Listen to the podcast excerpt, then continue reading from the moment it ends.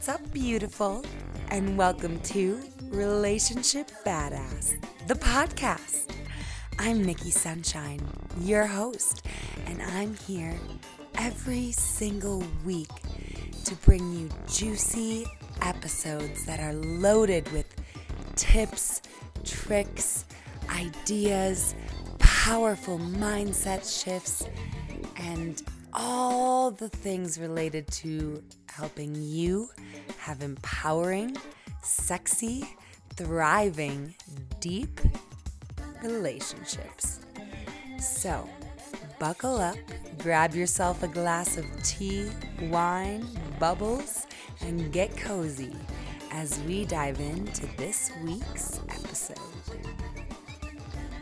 Hello, hello, hello, and welcome back, badasses, to the Relationship Badass Podcast. Oh, yeah. This is episode 35, and I'm so grateful to have you guys here. It is such an honor to bring you this juice, these interviews, my raw and vulnerable stories every single fucking week.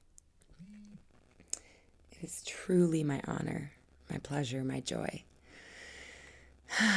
this week I'm coming to you guys from my grandparents' house out in Wisconsin. Uh, those of you that follow my life on Instagram know that my pops had a surgery this week. And I have had the incredible honor of basically being able to up and relocate to Wisconsin for three weeks or so to help while he recovers. Um, his recovery should be somewhat speedy, but he is a full time caregiver for my Nana. And so he helps her, you know, lifts her, brings her around, really, really helps her out. And he's unable to do that while he recovers from this open cavity surgery. So I'm feeling just so honored to be able to show up for the folks that raised me in such a powerful way. So I'll be coming at you guys from 400 feet elevation instead of my normal 8,700 feet for the next few weeks. Hmm. yeah, just such a blessing for me to be able to serve those I love and those I've never met but I love, like you guys. I just live for service. And so, whether I'm serving through making this podcast, or I'm serving you through advice in the DMs, or I'm serving you through an incredibly potent one on one relationship with me, or I'm serving my family by coming home and nursing my, my Nana and Papa for a few weeks. Service fills me the fuck up. And it's a big part of my why on this planet. Um, yeah, so really, just to slide right into some gratitude. In this moment, I'm feeling grateful for service. And I'm also just feeling grateful for this home and that I get to be here. Um, I don't know if you guys have a childhood home that you get to visit. I know that's a privilege. Um, as many of you know, both of my parents died, and so the home we grew up in is no longer part of our family. We sold that many years ago, actually, even before my mom died. Um, and then my grandma on my dad's side used to have this farmhouse we would play in as a kid. And she sold that in the same year that my mom sold our childhood home. And in that same year, my Nana and Papa sold their lake house. They had a lake house in northern Wisconsin our whole childhood. So many childhood memories there. So that was really hard for me that year and a half where all of those homes got sold. I felt like I was saying goodbye to so many pieces of my childhood. Um, but what I do, do still have is this home in Hartland, Wisconsin, where my Nana and Papa have lived as long as I can remember. And it's beautiful and it's peaceful and it's out in the country. And just being here can bring me to tears sometimes, remembering memories with my sisters and my cousins and being a child and my mom. Her energy is so alive in this house to me. She fucking loved this house. And when she was alive, she would come here a lot. many times a week to hang out with my nana and my papa. So yeah, I just want to share gratitude for this home and the the opportunity I get to be in a space that had so much meaning for me as a child. That is a fucking blessing, you know? And if you don't know that's a blessing, realize right now it is. And if you are blessed to be able to fly home and go to your parents' house and even stay in the room you did when you were a kid and kind of be taken care of in that way, I just want you to recognize what a blessing it is.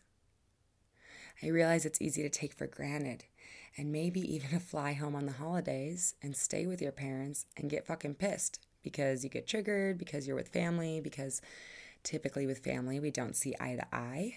They're not the ones we choose, they're the ones we're given, right? And so just realizing, like, wow, what a fucking blessing that I get to fly home and I have parents that want to host me. You know, I'm so blessed because I have my grandparents, but I'm not a stranger and I recognize, you know, my grandparents are 86 and 82 years old. And when they're not around and when their house is gone, I will no longer have that kind of obvious home base to come home to and visit, you know. Um, I won't have that parental like figure, which I get in my grandparents, that's like, hey, come here. We can't wait to have you. Come stay with us. wow, I'm almost tearing. I am tearing up right now because it's just such a blessing, you guys. And, uh, you know, as someone who has lost both of her parents by age 22, it's like, I did not realize what a fucking blessing it was until it was gone, right? And like, there's no feeling like that for me of like my mom when she was alive saying like please come home. I miss you so much. Come take over my apartment. It's yours. Like i just want to be with you. I've never experienced a love like i did with my mom. Just like someone who loves me so much just because she gave birth to me because i am her daughter. And so if you have that opportunity and maybe last time you went home you felt triggered by your parents or you got arguments or you couldn't see eye to eye, I just want to invite you to step into the fact that it's such a blessing to have them and just to have that love, even if it's not the perfect, ideal, wow, we see eye to eye and I'm fully accepted kind of love. Because our parents come from a different generation and a different world, but they gave us fucking life. And if they're still around and giving you a space to come visit or to live. I know friends that are like, cool, I can go live with my parents for a year and save on rent. And they're in their 20s. And I'm like, holy shit, that's a fucking blessing. Hope you realize what a blessing that is. And me too, with my grandparents. I'm so blessed to have this. So if you're maybe curious right now or even getting a little bit activated by what I'm saying, um, I just want to turn you on to a friend of mine. Her name is Olivia Clearing. And she, if you go to her Instagram, she has tons of videos about forgiving our parents and just the work of loving our parents, even though they're not going to be that person who's on our level, millennial, I see you, I use super advanced communication. You know, they're our fucking parents, they're different. Um, so I invite you to go to her Instagram page. It's at wild sage and bone. And I'll actually link that in the show notes just because I mentioned it here. But she does a lot of posts and videos just about kind of the parental wound and the mother wound, and I found it very inspiring. So head on over to there if you want more on this. But yeah, that is that. Wow, didn't expect for that to happen, but when emotions rise and words come out, I just roll with it. so yeah, fucking grateful to be here. And even though my family triggers me, I'm grateful to have this time and space with them. now, a couple quick announcements before we dive into today's amazing interview, you guys. Today, I'm interviewing Keith Wilson, who has been a therapist in Rochester, New York for over 30 years. He's also an author, and he's been working with reconciliation and forgiveness and that process which is so fucking huge. So when Keith reached out to me asking to have some time on the podcast, I was more than ecstatic to make space for him.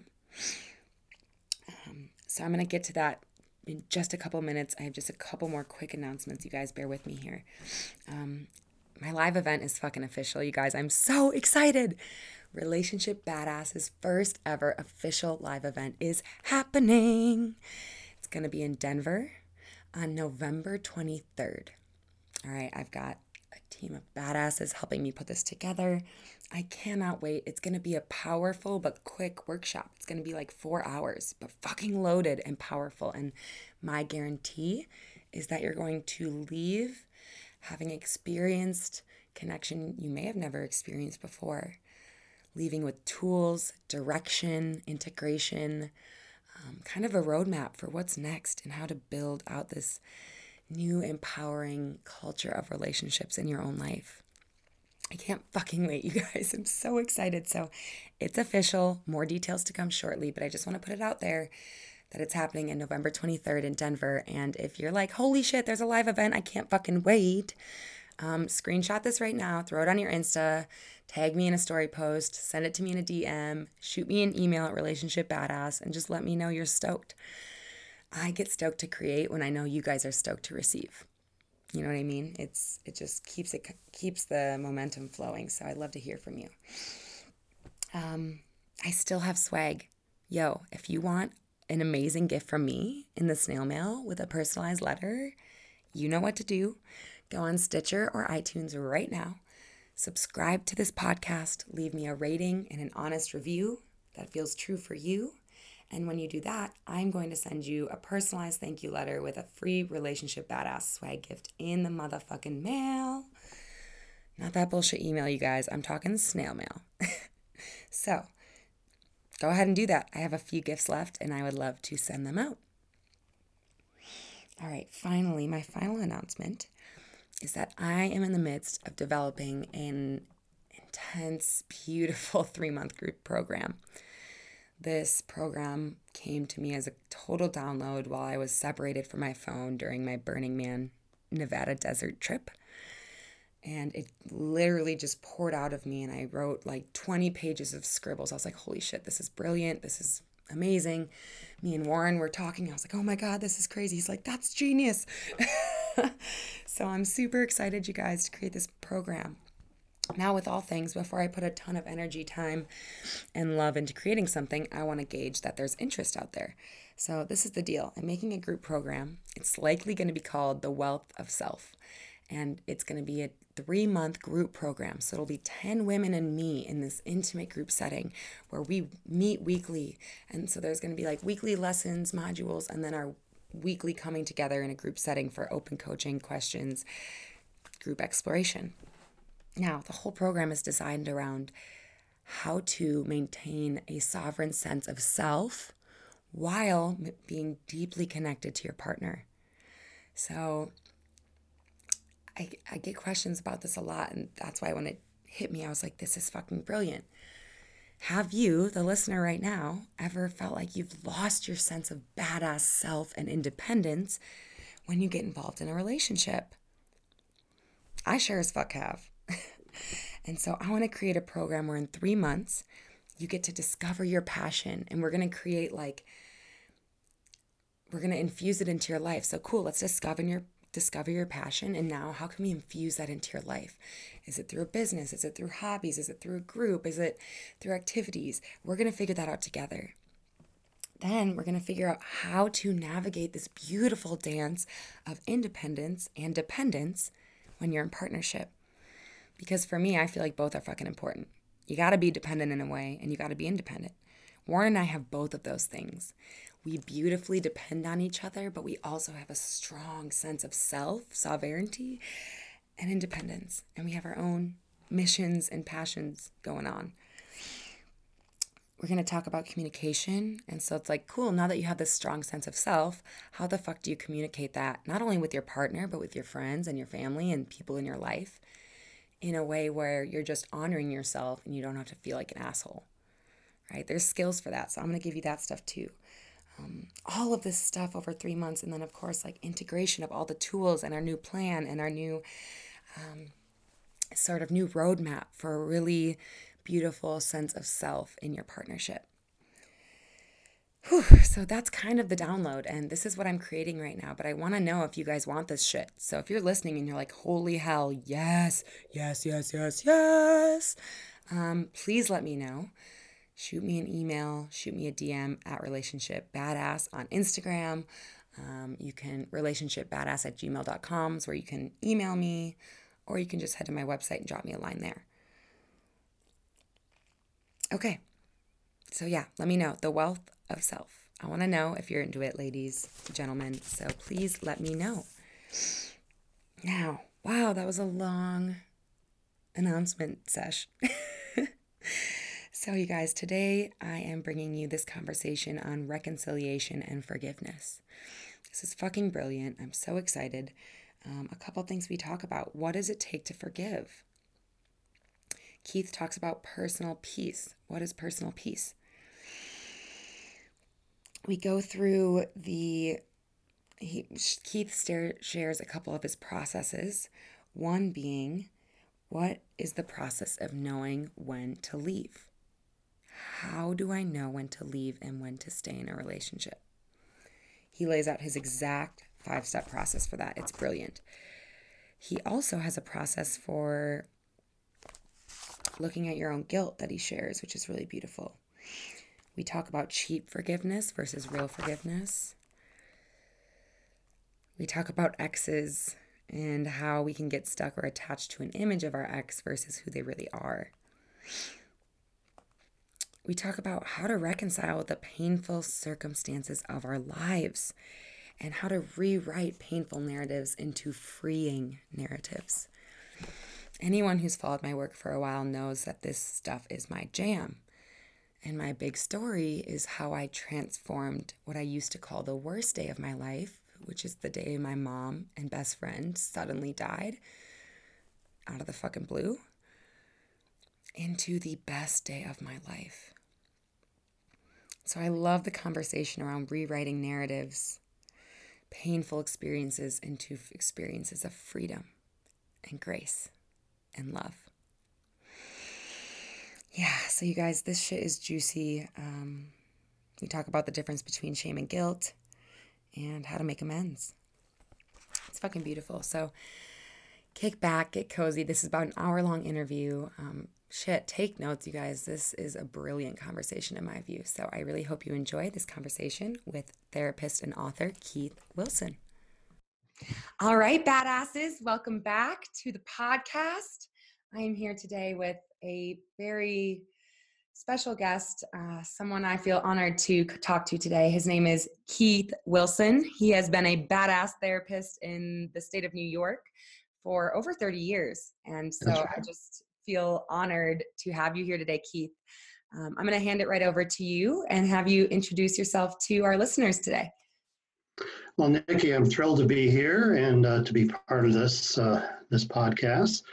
Uh, like you said, I've been a therapist for uh, over 30 years right now, mm-hmm. and I've worked with um, all kinds of people. I've never liked to really specialize.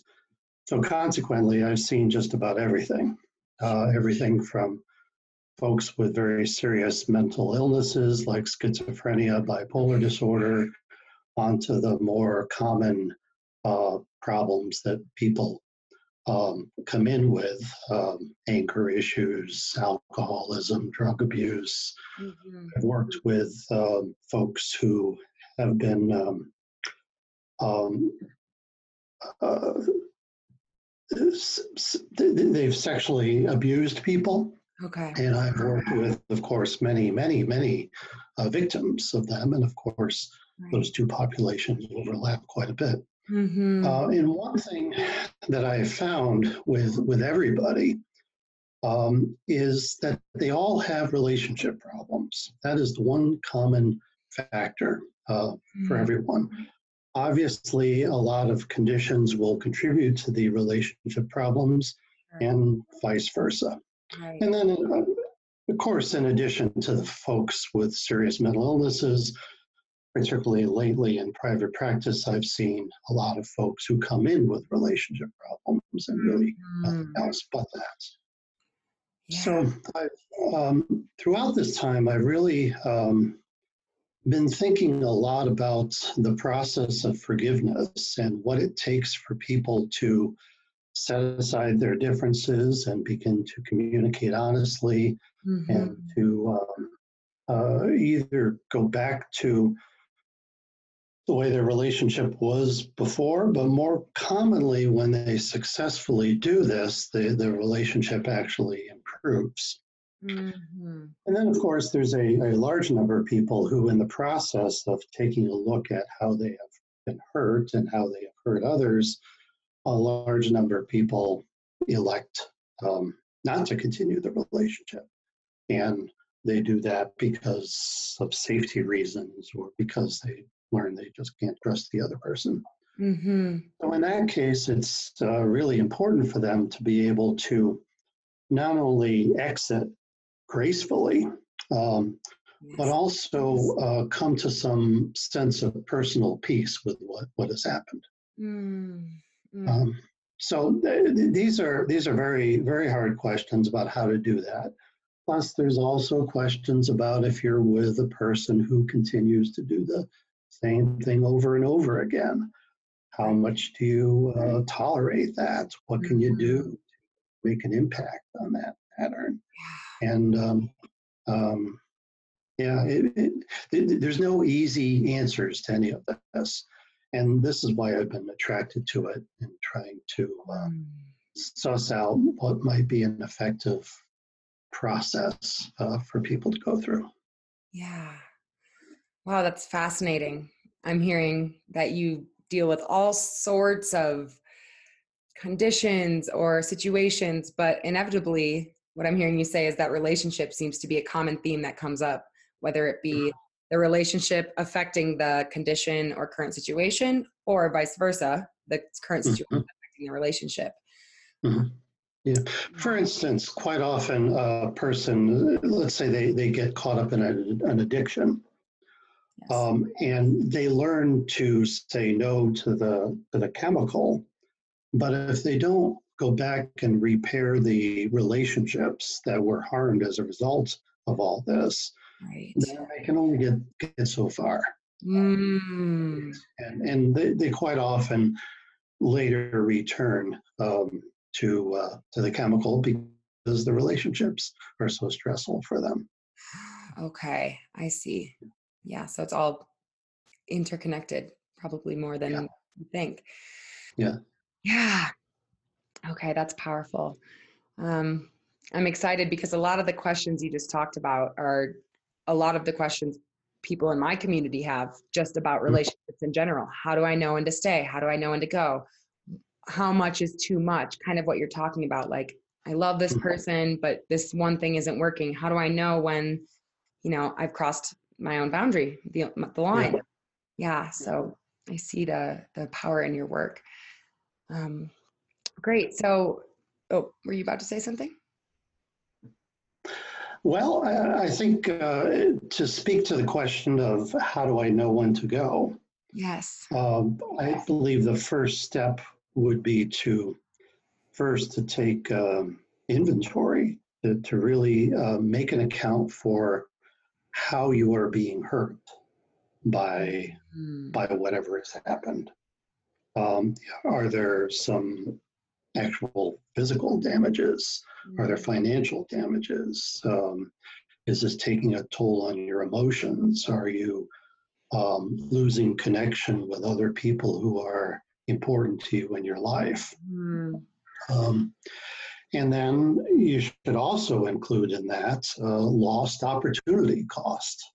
Uh, for instance, if you're um, a woman in her early 30s and you're hanging on to a relationship hoping it's going to get better before you have children and you want to have children, well, that's a Mhm. lost opportunity uh, there.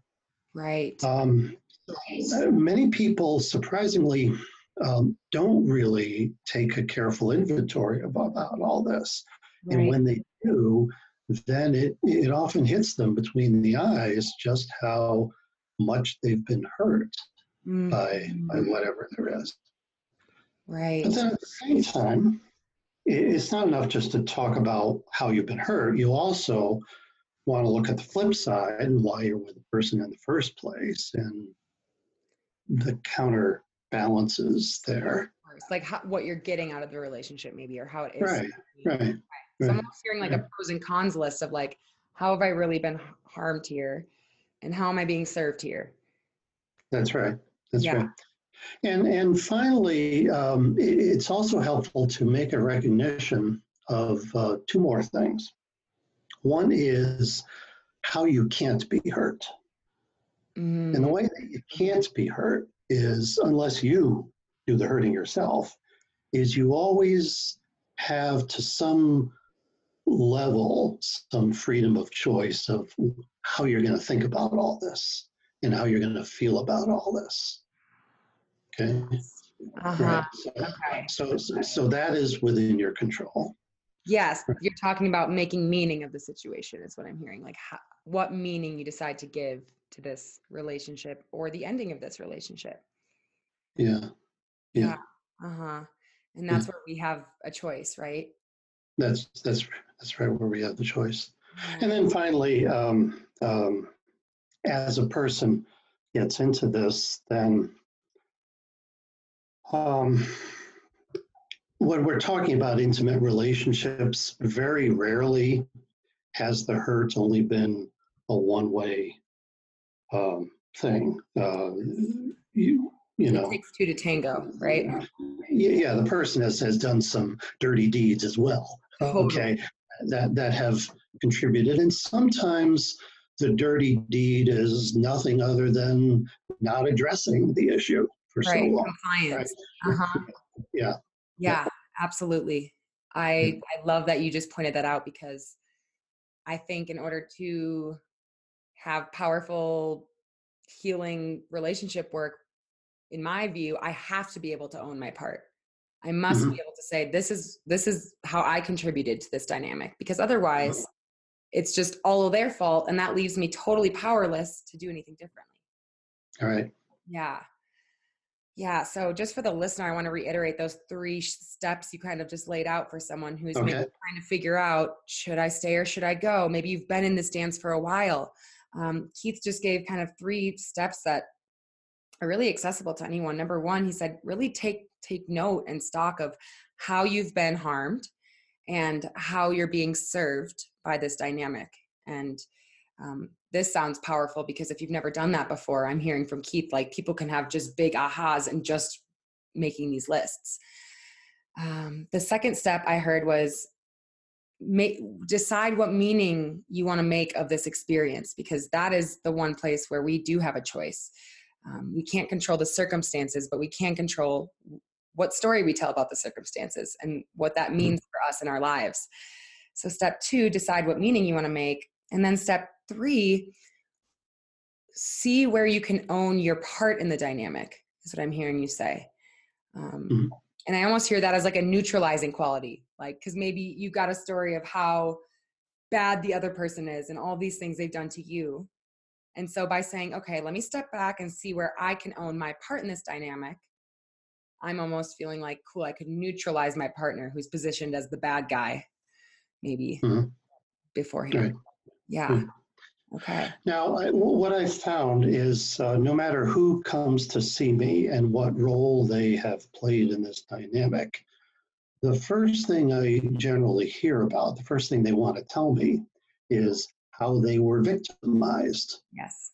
So, so even the the abuser, okay, who Mhm. uh, clearly is is uh, do, doing the worst things here, will usually be doing so from a position of feeling like a victim. Mm, Now, when they do that, and when I, I see people like this, that's where I start.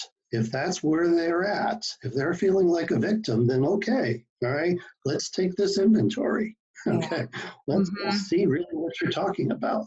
Because I think even- even a person who is an offender also needs to come to grips with their own victimization either in that relationship or a previous one that may have something to do with us. Right? Uh-huh. Not with an idea of excusing their behavior, but with an idea of understanding it and seeing what the pattern is. Mm. Wow. Yeah. I just want to reiterate what you just said. You're listening. So, no matter who the person is, everyone can feel like a victim in some regard. And what I hear you saying is the importance of being able to just see someone in that victim space, whether or not I think they're a victim or I judge them as a victim or my opinion is that they're a victim. If they feel like a victim, that's a valid feeling for them. And so there's power in just understanding their feeling. Right. Yeah. Okay. Great. Thank you. Yeah. That's really powerful for me because um, I often talk about this in my work, but uh, it's like, do you want to be right or do you want this relationship? Is kind of something I'll say because Mhm. I think to, and I'm curious if you've seen this, but I, in my work with my clients, I'll see couples get really stuck in an argument where they're both trying to be right, but no one's trying to understand the other person. Mhm. It can just circle over and over because it's like, no, I'm right, no, I'm right, instead of, okay, we can actually both Mhm. be right because both of our experiences are valid. Let's just try and understand each other. Mhm. I think there's a lot of power in that in relationships. Yeah. Yeah. Okay. Amazing. So, this topic of reconciliation and forgiveness is such a big one for so many people. Um, Mhm. And it's a lot of people feel stuck in this like, how do I forgive someone? Mhm. Such an asshole to me, or whatever. So, I have a lot of questions around this. But my first question for you, Keith, is if I've been harmed by someone Mhm.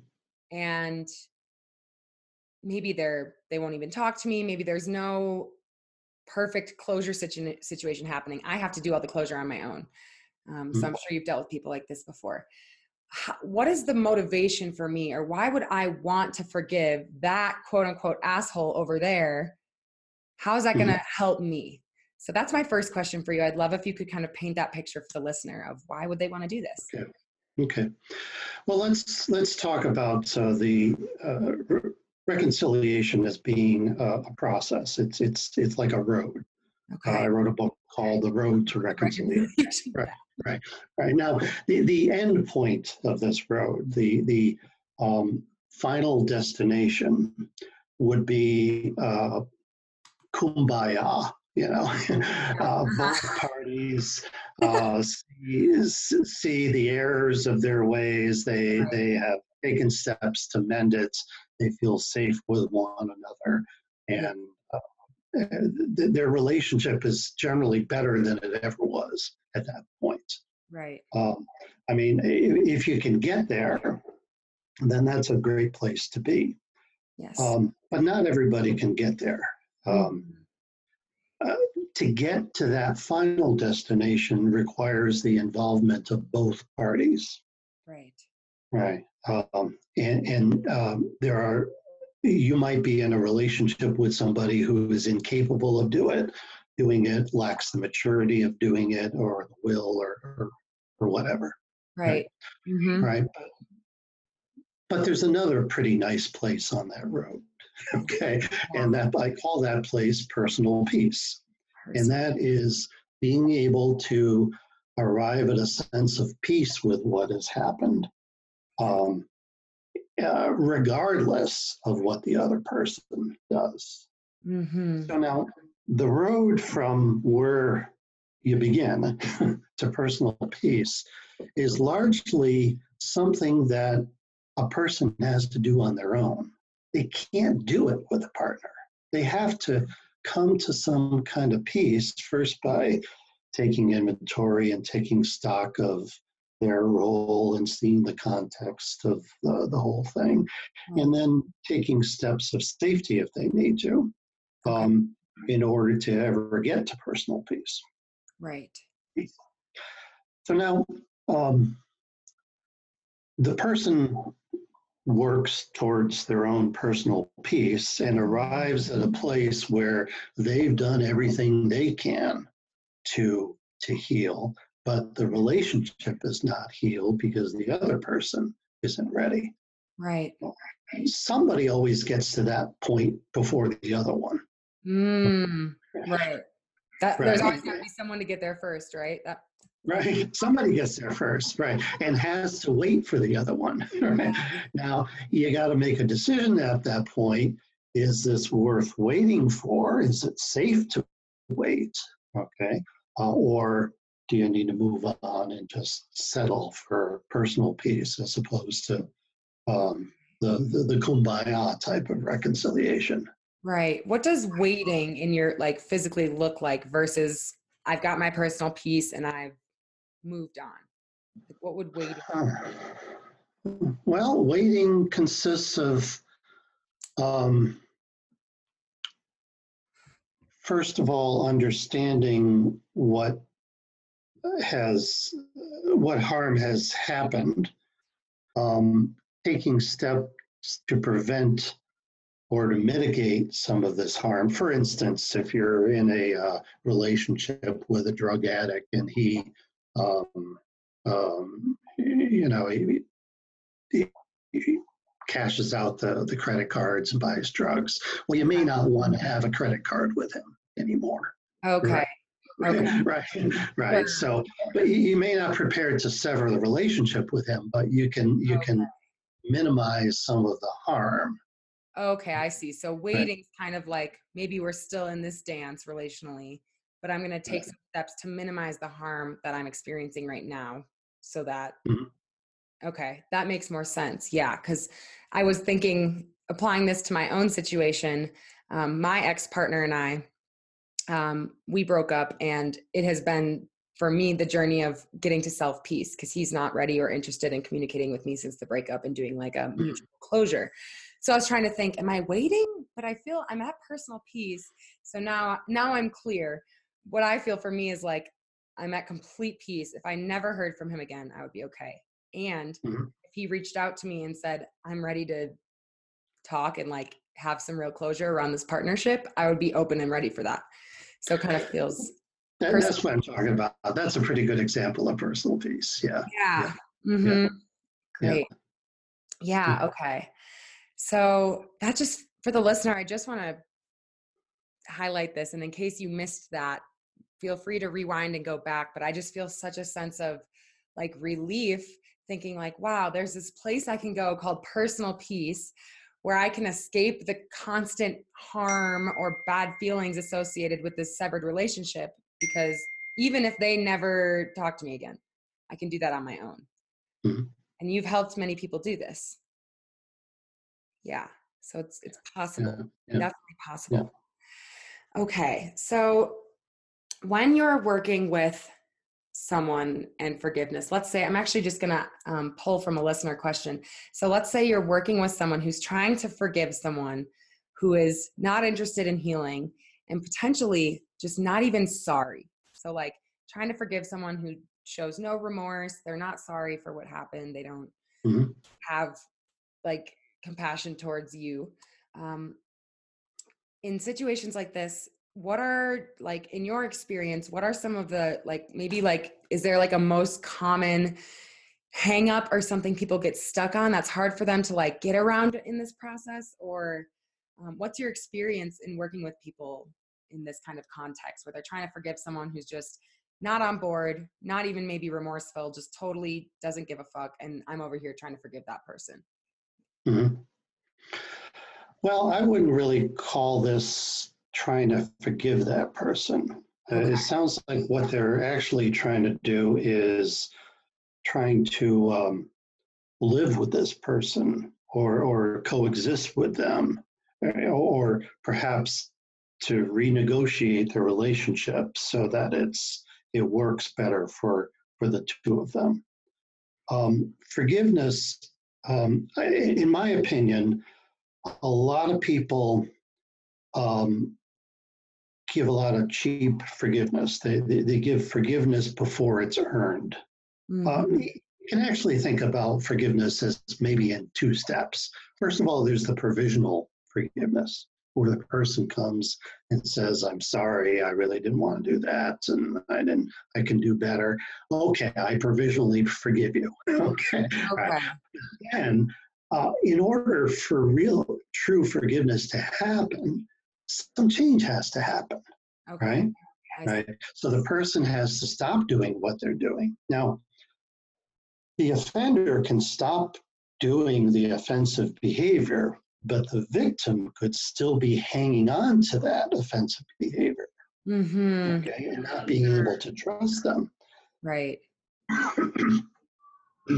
now, the final step of forgiveness might be to learn to trust them when they are ready to do that, when when the evidence begins to show that they can trust the person.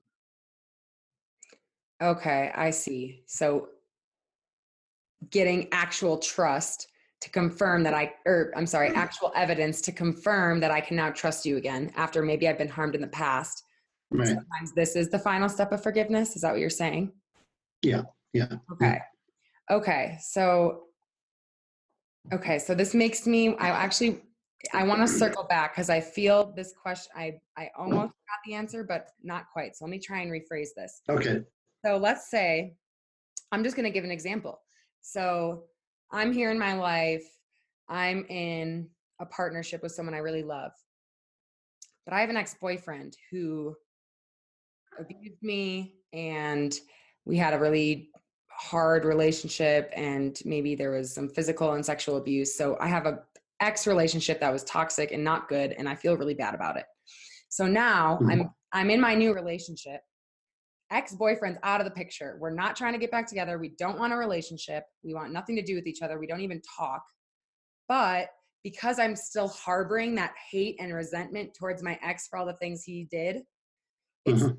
beginning to affect my current relationship. So this is something do a lot. So how do you help this person? Because this so I'm like, okay, my ex-boyfriend doesn't even feel bad for sexually abusing me, physically abusing me. He was, you know, just a piece of shit and now I'm with this new guy and I want to forgive him so that this baggage doesn't keep affecting my current relationship, but I have no idea how. He he's not even remorseful and we don't talk. So how do I begin process of forgiving that person when the relationship's off the table, but I just want to feel better within myself? So- Mhm. Yeah. Yeah.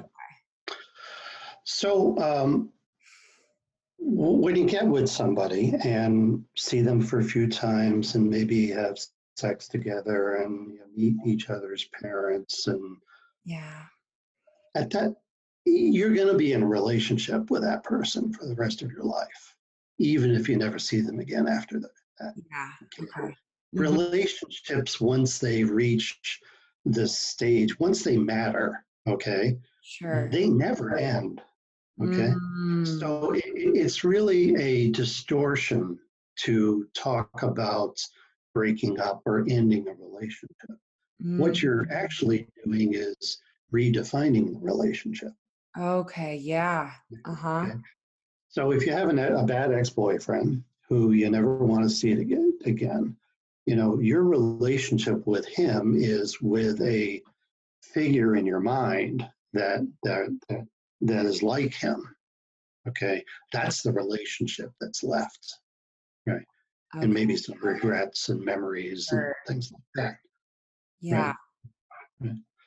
So, uh, w- what you're trying to do at this point here is to have some peace with that. Mm. Yeah. Okay. That makes a lot of sense. Uh huh. I'm with you.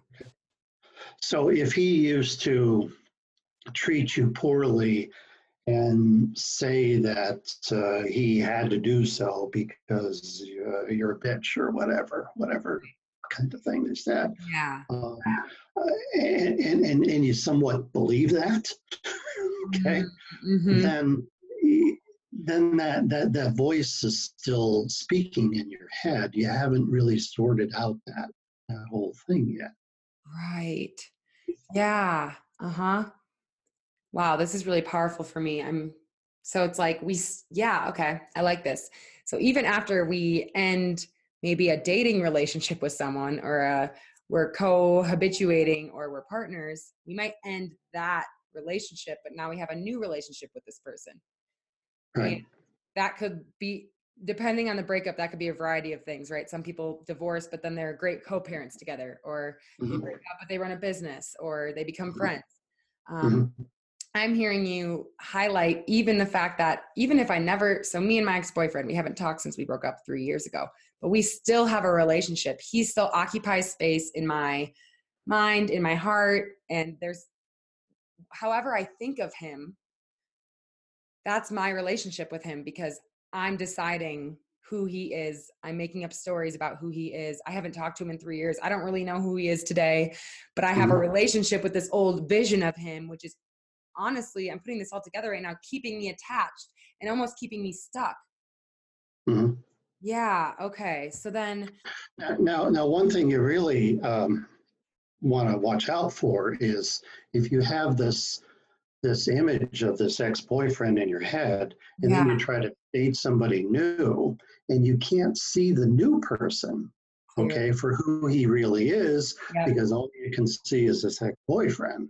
Right. Totally. Uh huh. Yeah. Yes, that's what I see in some of my clients who who Right. basically have someone they are pissed at from the past, haven't forgiven them, haven't even come close, and then they just see their current partnership sort of in distorted ways, um, which I think we all Mhm. to an extent, but it's it's very obvious to me in these cases. So yeah, okay. So really, to loop back to the question I asked a, a while back, I'm hearing what's my motivation for forgiving that person that hurt me and that we don't talk anymore well by me learning to forgive and rewrite the narrative i have about them i can almost like release myself from being entrapped in that story of like well i'm the victim they harmed me they're an asshole i was helpless that's a really Mhm. magnetic and addicting story right so Yeah, yeah, I Yeah. can release that and say, wow, he was a human. He was acting in his best interest. That didn't work for me. We went our separate ways. Now who knows what he's mm-hmm. up to? I can kind of be free and not be con- constantly consumed by that narrative. That yeah, um and ha- uh, the the burden of having something to prove at that point, or feeling like you have something to prove when you really don't have anything to prove at all. It's all over with. Totally. The burden of having something to prove. I just wrote that down because that's like, wow. yeah. Yeah. For instance, in my example, having to prove that I'm not a bitch. Okay. Right. Having having to prove that I deserve to be treated well. Wow. Yeah, yeah. Uh-huh. Yeah. Yeah. That one just hit. that was definitely me for like six months after me and my ex broke up. Was like, I'll show you that I'm worthy of love, and Yeah. me, me being able to separate from like, I don't need to show. I know I'm worthy of love, so it doesn't matter how you perceive it. That was definitely Mm-hmm. the most freeing thing I possibly did for myself in that context. Yeah. What's up, folks? I'm sorry to interrupt today's episode, but I have to come on here to tell you guys about an amazing opportunity I have for two lucky couples. So, a recent turn of events has allowed me the opportunity to open up space in my schedule. This means I am taking on two new clients in my three month transformative couples program called From Conflict to Connection. In this powerful three months together, you're going to understand the difference between agreeing and understanding. You're going to learn to communicate like a badass and actually hear each other. You're going to learn how to ask for your needs without feeling like an asshole. You're going to learn how to create a rich sense of self and a rich sense of us in partnership. You're going to get the exact words you need to communicate the hard shit. You're going to get my step by step processes to literally understand and heal your triggers so that you don't get triggered by the same things anymore. And not to mention, you're going to end pointless fighting once and for all. This program is fucking revolutionary. Now, I'm about to open it up to the public, but I wanted to offer it to my beloved listeners first. So, if you're listening to this episode fresh and you're thinking, you know, me and my partner might want to experience massive, profound transformation, and we want to work with Nikki and fucking do it, please reach out ASAP. These spots will fill out fast. Every time I open up my couples program, it sells out. So please, if you're hearing this, I want to offer this to you guys first. Um, I will be launching this to the public next week. So please reach out at relationshipbadass.com. You can email me relationshipbadass at gmail.com or hit me up on the Instagram and let me know you want more information, you want in, and we will chat and see if this is a fuck yes for you and your partner.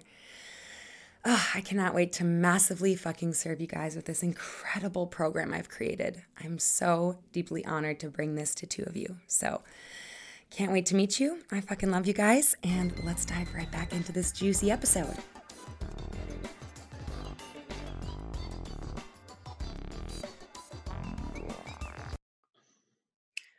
So, we've been talking a lot about how to forgive a person um, that has perhaps harmed us or we've had experience with in the past.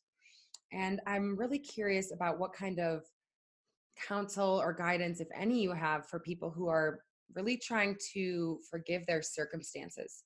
So mm-hmm. I can just make this easier with my own life. Um, both my parents died by the time I was 22. And mm-hmm. that was something for a while. I'm now 26 and I now see this as a an actual blessing in my life. But for years, I was really stuck because I wasn't mad at anyone, but I was mad at life. And I felt mm-hmm. like I got the shitty end of the stick. And so I felt angry at life. And I didn't know how to forgive the unruly nature of life. Um, and just like when good people get have shitty things happen to them. So I'm wondering if you, if any, if you have any counsel or advice for people who are just trying to reconcile the circumstances of their life, not hmm. necessarily mm. with a certain person. Well, I don't know if this is really a good enough answer, um, but um, it's really more of an observation that um, there are many, many important ways that we don't have a choice of, of the life that we have been given. We're, we're thrown into circumstances, right? We, we all live in a certain place, certain parents, yeah. uh, we have a certain color of skin, we've, mm-hmm. we speak a language we didn't invent. We wow. uh, have to speak, you know, you and I have to speak English. Mm-hmm. Um, and um, this is the case for everybody, uh, no matter whether you're fortunate or not. So it, it, it, you don't have to change that. As a matter of fact, you're powerless to change it.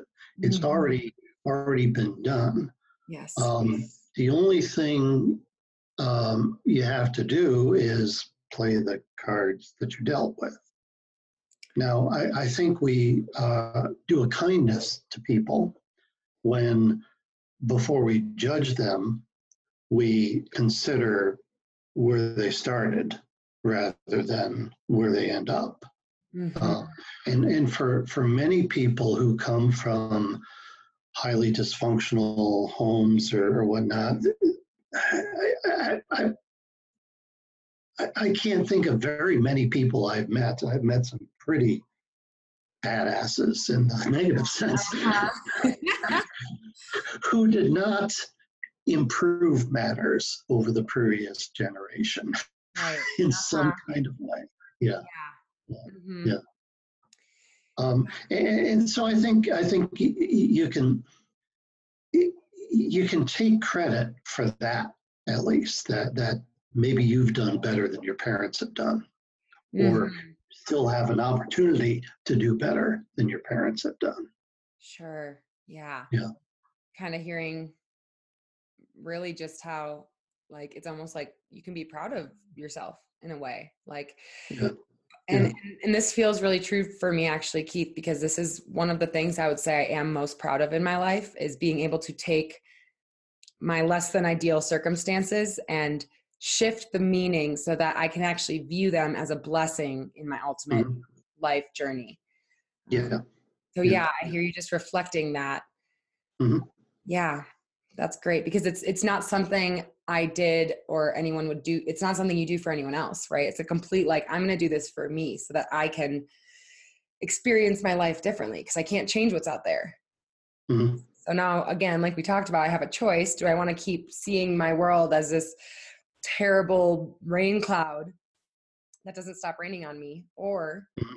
or I want to view things in a more empowering, enlightening way. Yeah. Yeah. Uh huh. That's great. Thank you.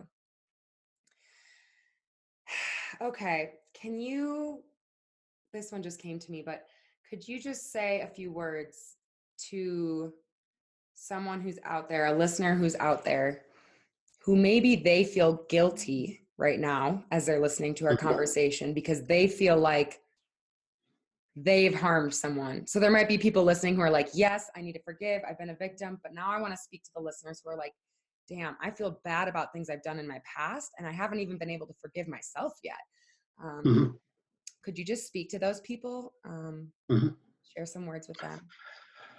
I think uh, guilt is a pretty good guide about how to proceed um, from here.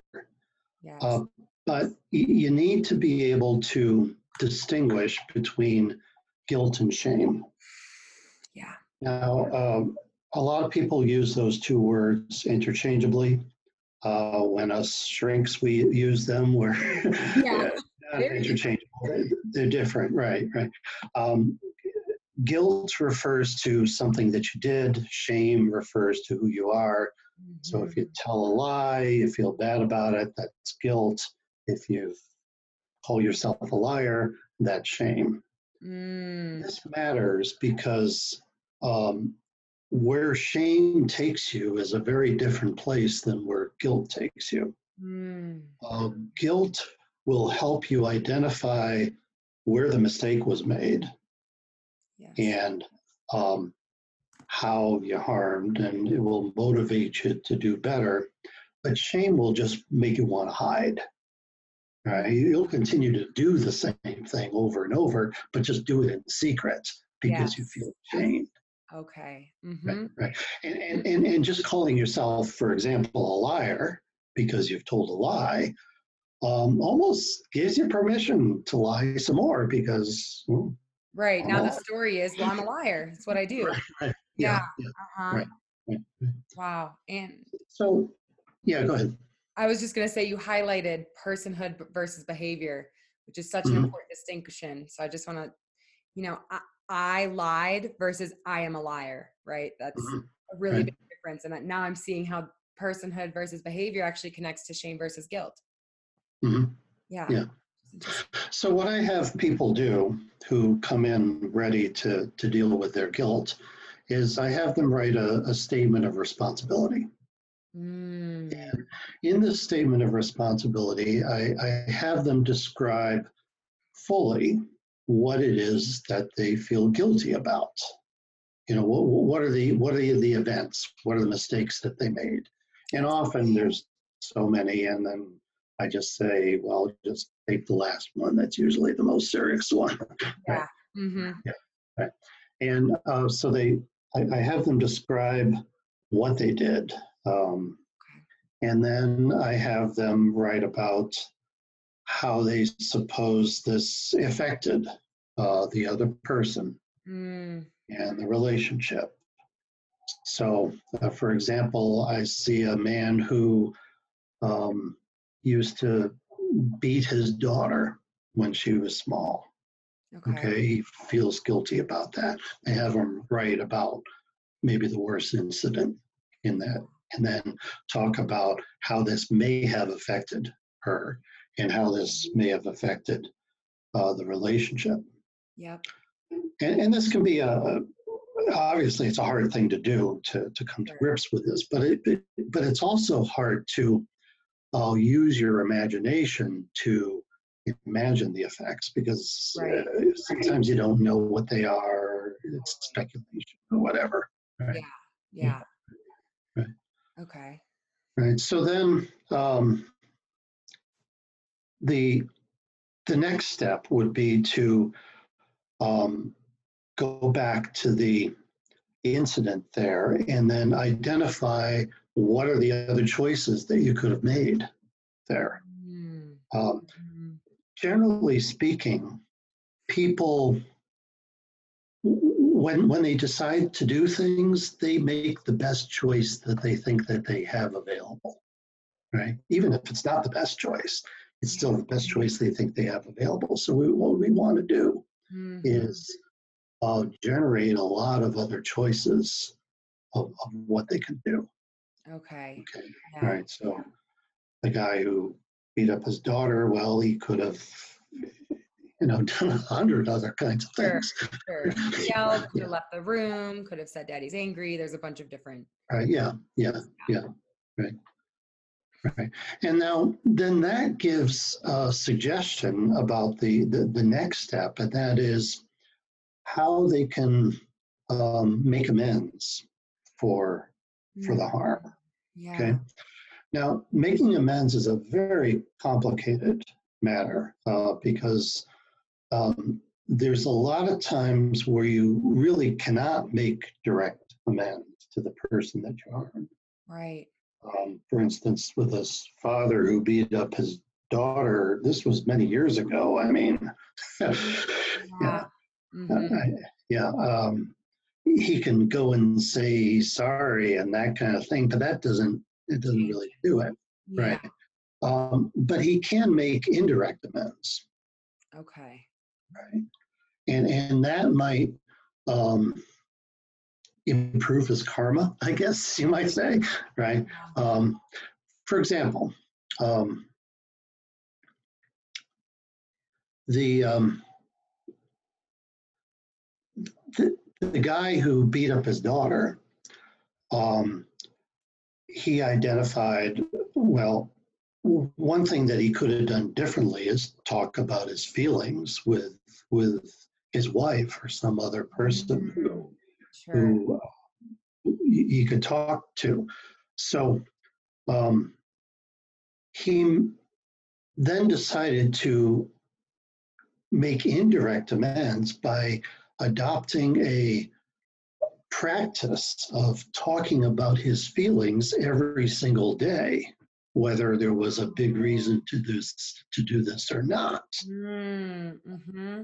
Yep. Now, this doesn't really change the matter with his daughter. What happened, happened. Okay.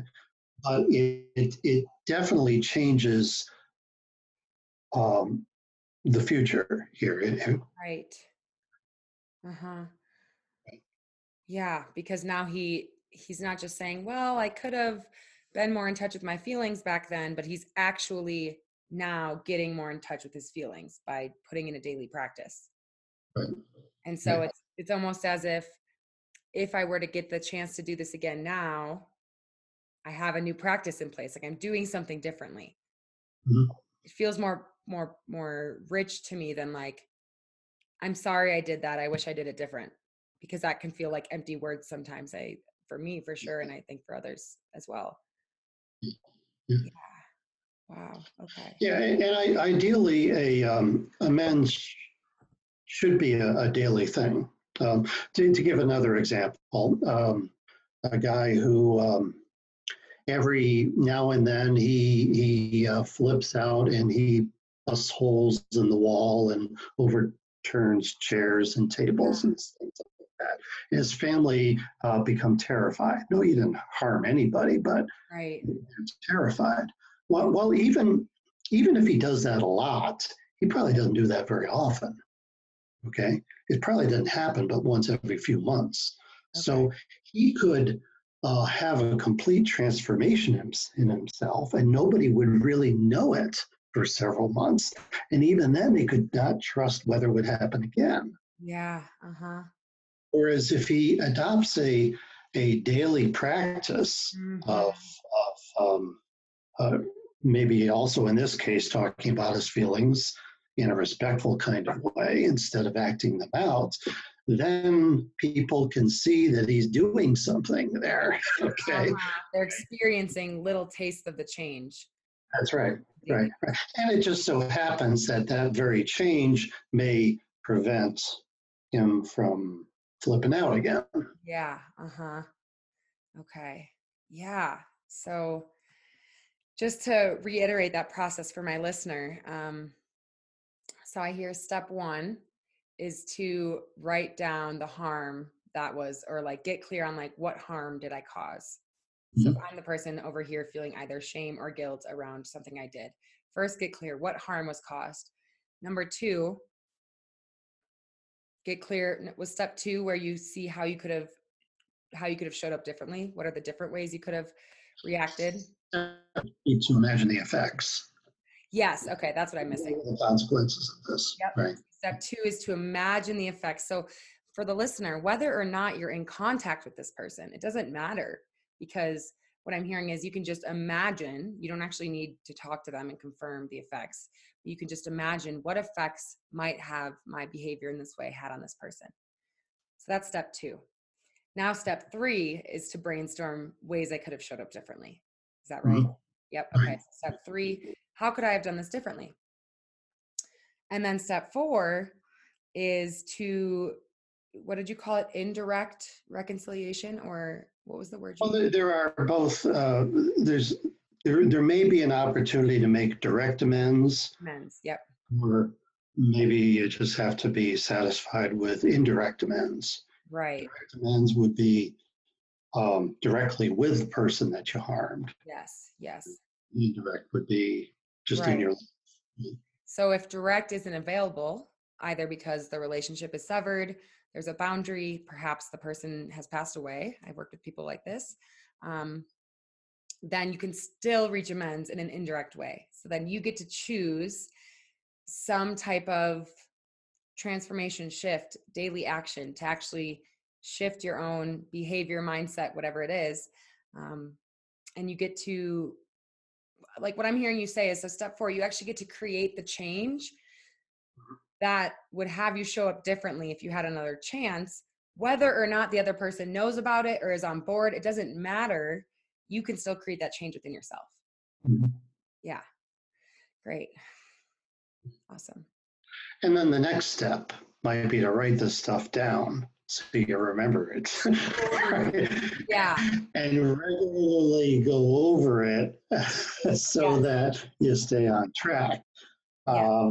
Far too many people uh, arrive at a wonderful moment, Yeah. but then they fail to follow up on that. Uh, Totally. Yeah. Yes, please use your journal, your notes app on your phone, your voice memo, whatever works for you. But I, I agree with Keith. Write this stuff down or record it somewhere so that you can revisit it because, yeah, I've definitely had that happen. I hit like the best aha ever on the top of a mountain. Don't put it anywhere. and I'm like, wait, what? Um, yeah, that's great. I would love in this moment, Keith, as we um, get ready to wind down here.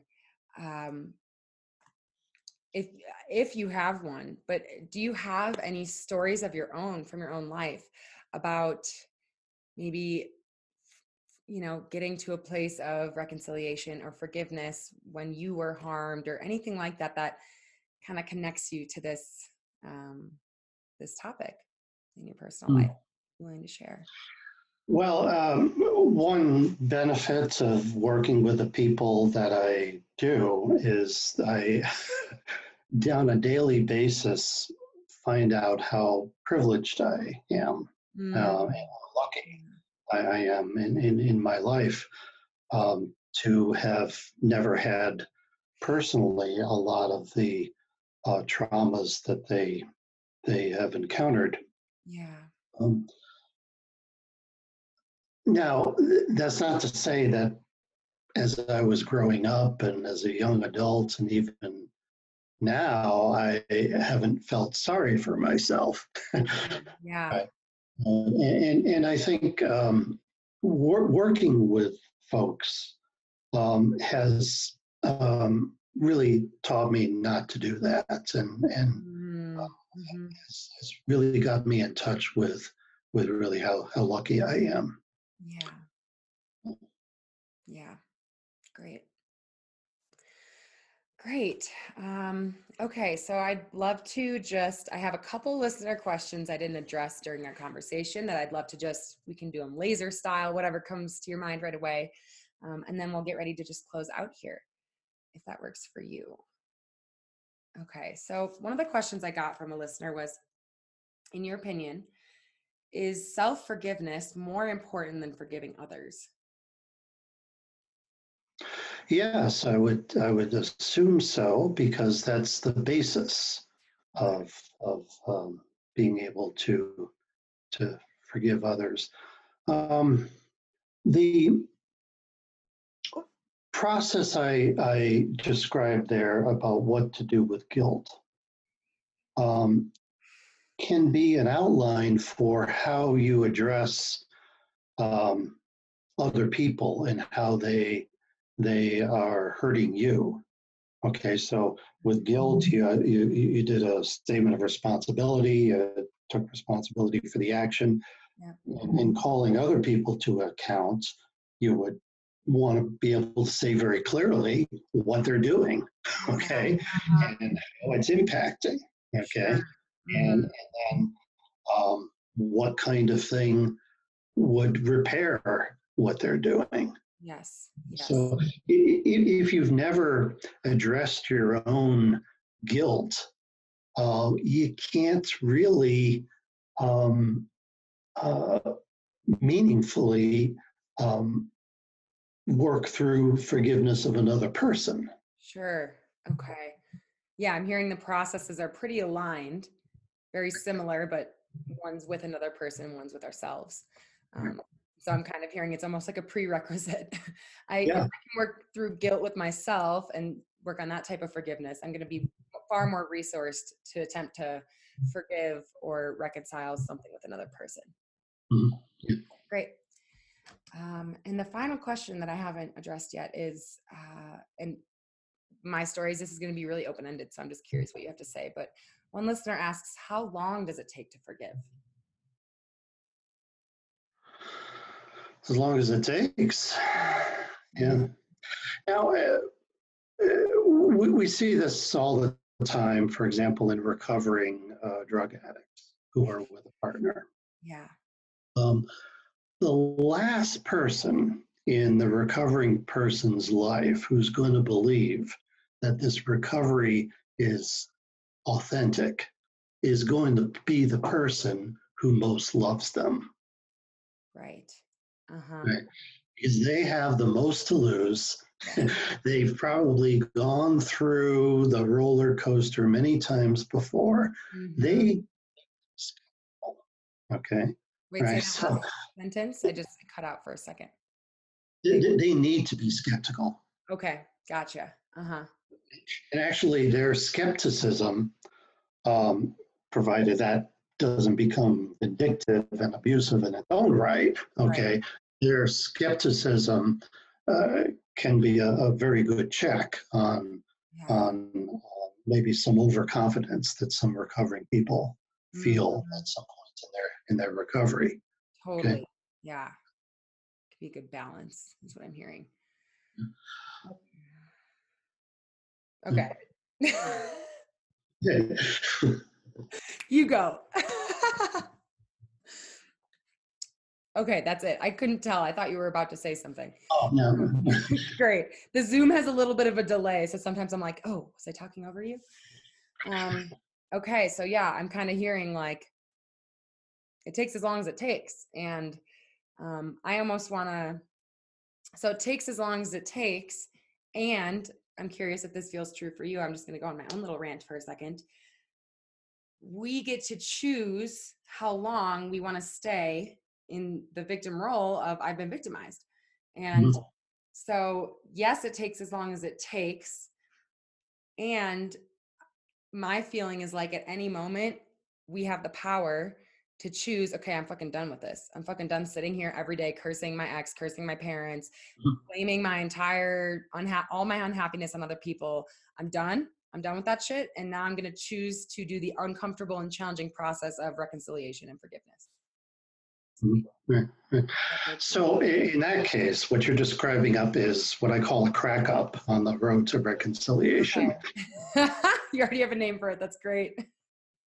There's a there's a there's a road in in Utah that I was on once. Uh-huh. Okay, uh, and, and this road is like a several hundred foot drop on one side, several hundred foot drop on the other. No guardrails, winding, dark, and it's getting dark. Okay, mm-hmm. that's what the road to reconciliation is like. You can fall off on either side. One side is by forgiving too soon, okay, mm-hmm. and easily, being in denial about the harms. Okay. Sure. And the other side is by um, staying in this um, scab picking, vindictive, vax grinding um, yeah. uh, mode. Right. Sure. Uh huh. Wow, that's a cool image for me. There's two ways to get stuck. Yeah, totally. I've seen both. I've been both. right. Uh huh. Right. And then being on the road is the continuous path of really everything we've been discussing for this last 45 minutes or an hour. Mhm. Yeah. Great. Now, for the for the um, for the vindictive person who wants to get back on the road, all right, what he or she needs to do is perhaps acquire a little bit of humility Mm, um, and and maybe step back and look at the context of what occurred. yeah. Okay. Notice I use the word context. I don't use the word reason or the rationale or justification or anything like that. I'm just talking about what else was around. Okay. Totally. And in that context is often your own behavior and how you contributed. And that might give you a sense of humility. And that's the antidote for, for this vindictiveness. Yeah. Yes. Okay. In this moment, I want to just put a little example to what you just said for the listener to make that really clear because I think what you just said is really powerful. So if I'm I'm just going to make up an example. Let's say my um, ex cheated on me and I haven't forgiven them yet. And so I was on the road to reconciliation and now I'm back on that one side where I'm like checking all the facts and I just I can't I'm stuck, you know? And so then I hear you saying, okay, if I'm stuck on the side of the road where I can't forgive and I've been here for too long and I'm ready to get back on the road, I can look back at the situation, not at the justifications or reasoning. So I'm not thinking, well, why did he cheat? What a fucker, you know, like what he, you know, and, I, and I'm not, that has nothing to do with it. But I can look at the context of the situation, so I can think, okay, well, you know what? When he cheated on me, I had been withholding sex for six months at that point, and Mm. you know, we had been fighting every single day and not trying to repair. And so this is more situational context I can look at which can help me to get a more clear and objective viewpoint of the situation, which can maybe open up room for more compassion and understanding, which can maybe help me to get back on the road. Right, right. And the thing that people get hung up on, and, and uh, the reason they don't want to go there is because they think this justifies or it's supposed to justify his behavior when in fact he had his own choice in the matter. He, he, he, he didn't have to do what he did. There were a number of other options he could have exercised. Right. So it has not yeah, it has nothing to do with justification. What a what a great thing to mention. Forgiving someone doesn't justify the behavior or agree with them or say, I think what you did is right. It says that almost like, yeah, we're humans, we make mistakes, and I'm okay now. I have peace, and that's fine that that happened. Mm. Yeah. Wow. So powerful. Now, you, you may not want to put yourself in the position again to be hurt in the same kind of way, of Sure. course. Yeah. Or you may feel that that's okay. You know, it, it, kind of depends on your own, Right. uh, what you have in reserve in your life, how much of this you can you can cope with. Yeah. Sure. Uh huh. yeah. Yeah. I'm really just feeling on the end, on uh, down the road to reconciliation is the opportunity for openness, like freedom, just peace. Um, is really the big a big message I'm getting right now. Ah, great, great. Yeah, Keith, I'm I'm just so grateful for you sharing your wisdom and your experience today with us, um, for asking or answering some of these questions from the listeners, um, and for those of uh, for those folks listening right now that want to keep up with you and follow your work and, and know more about you and your work, uh, I'd love for you to share where they can find you. I know you've got some books you could tell them about. If there's any programs or anything you have, um, I'd like to open up the space for you to share. Uh, well, I do have uh, three books uh, The Road to Reconciliation, a comprehensive guide to peace when relationships go bad. Then another one called Constructive Conflict, and a third one called uh, how to make an apology that you'll never have to make again. Hmm. Wow. And uh, these can be found on, on the website, theroadtoreconciliation.com. Great. I'll link. I also have a website for my own practice, and I write a blog about this and other subjects, and that's keithwilsoncounseling.com. Great. And if anybody wants to get in touch with me, they can get in touch with me through either of those websites. Okay, great. Um, are you taking on client like do you, you have a practice? Is it based in it's it's local, isn't it? It's based in New York. It's not in yeah, I am. Well, one one of the problems with having a license is I can't, uh, you know, work in other states. Oh, um, gotcha. Right. right. So, um, if you live in the Rochester area and want to get in touch with me and and work with me, I, I'm not really looking for other clients, but if they show up, I take them. Sure. Yep. Anybody, but yeah, yeah. Great. So if there's someone in Rochester listening who feels really aligned with Keith here, you can reach out to him about potentially working with him in person. Yeah. Great. Um, Keith, is there any final thoughts, words of wisdom, tidbits you'd like to leave our listeners with before we sign off here in this hmm. conversation? Well, um, I'd like to speak a little bit about this personal peace. Yeah. And and how to uh, what that is like. Um, personal peace. You know how to be at peace if you know how to go to sleep. Mm. Okay. If you want to go to sleep, first of all, you want to make sure that you've lived the full day. Yes. Okay, got plenty of exercise, right? And take care of yourself and have have a place to be at peace. Mm-hmm. You need to be safe in order to go you need to be safe to, to be at peace. And then, if you want to go to sleep, even if you have lots of things you need to do still, whether they be to uh, change this partner who is uh, you know, annoying you all the time, or you need to do is to overcome your own guilt. Mm-hmm. The piece you need to be able to set this aside and say, I've done enough for today. Mm-hmm. So, personal peace is a lot like going to sleep. Mm. And it, it's something that I think everybody need, knows how to do, even yeah. if maybe they're not good at doing it all the time. Yeah. Um, uh, totally.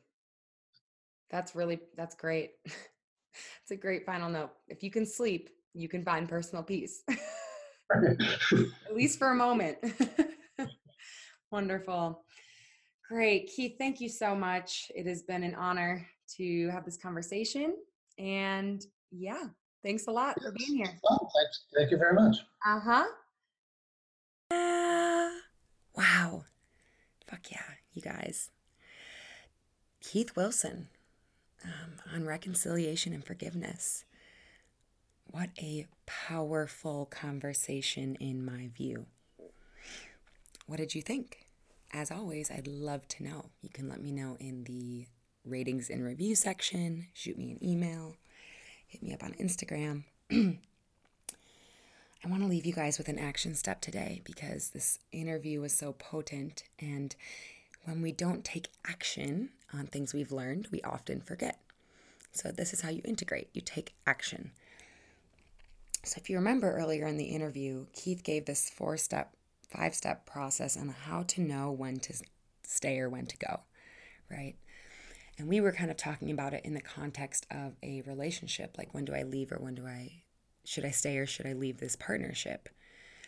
But what I realized is this is a process that could be used for a number of things. Should I stay or should I leave this job? Should I stay or should I leave this friendship? You know, should I stay or should I leave this situation? this? Should I stay or should I leave in this apartment? Um, I was like, wow, this process could be used for so many things. So, my action step for you guys this week is to think of somewhere you've been wondering, should I stay or should I go?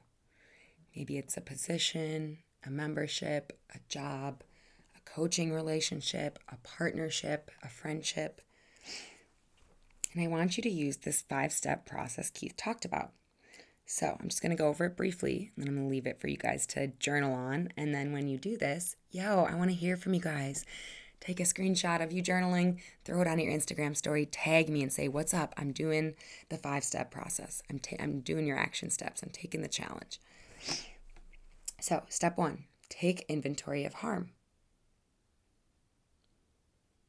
So, how have I been harmed? Step two take inventory of how you've been served. So, number one, how am I being harmed in this situation? And number two, what am I getting out of this situation? How am I benefiting in some way? Step three, account for opportunity costs. So, by staying in this situation, what am I bypassing or missing out on? Step four, decide what meaning I'm going to make of this relationship, experience, these events. So you get to decide what meaning you're going to make of the events that have transpired between you and this person, you and this job, you and this apartment, you know, whatever it is. You get to decide, okay, here are the things that have happened between me and this person or thing. What meaning do I want that to have? Are those just challenges we've experienced along our road to a stronger relationship?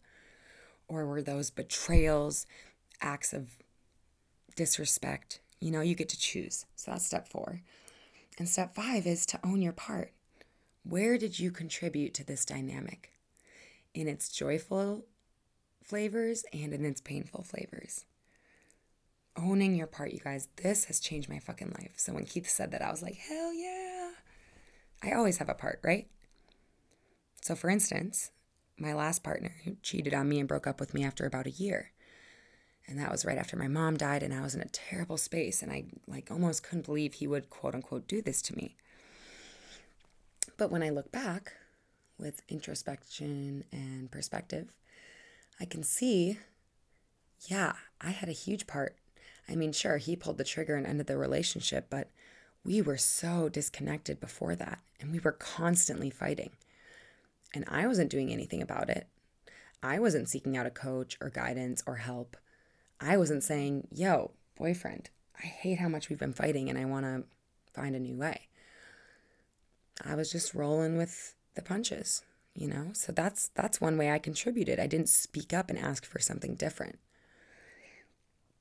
So, step 5, own your part. Where did you contribute? And once you have steps 1 through 5 written down, you know, breathe it all in. And from that place, does your decision become clearer? yeah. All right, you guys. So that is my, those are my action steps for you. I hope you're having the most magnificent, beautiful day or the most deep, rich, painful day. That's okay too. Not everything is joy and beauty all the time, right? Darkness and pain and suffering is a part of the equation. But you get to choose how long you want to stay there and what meaning you make of it. Mm. Fuck yeah, y'all. All right. I love you so fucking much. I know this episode is super long. Thanks for hanging in there. And I will talk to you in the next episode.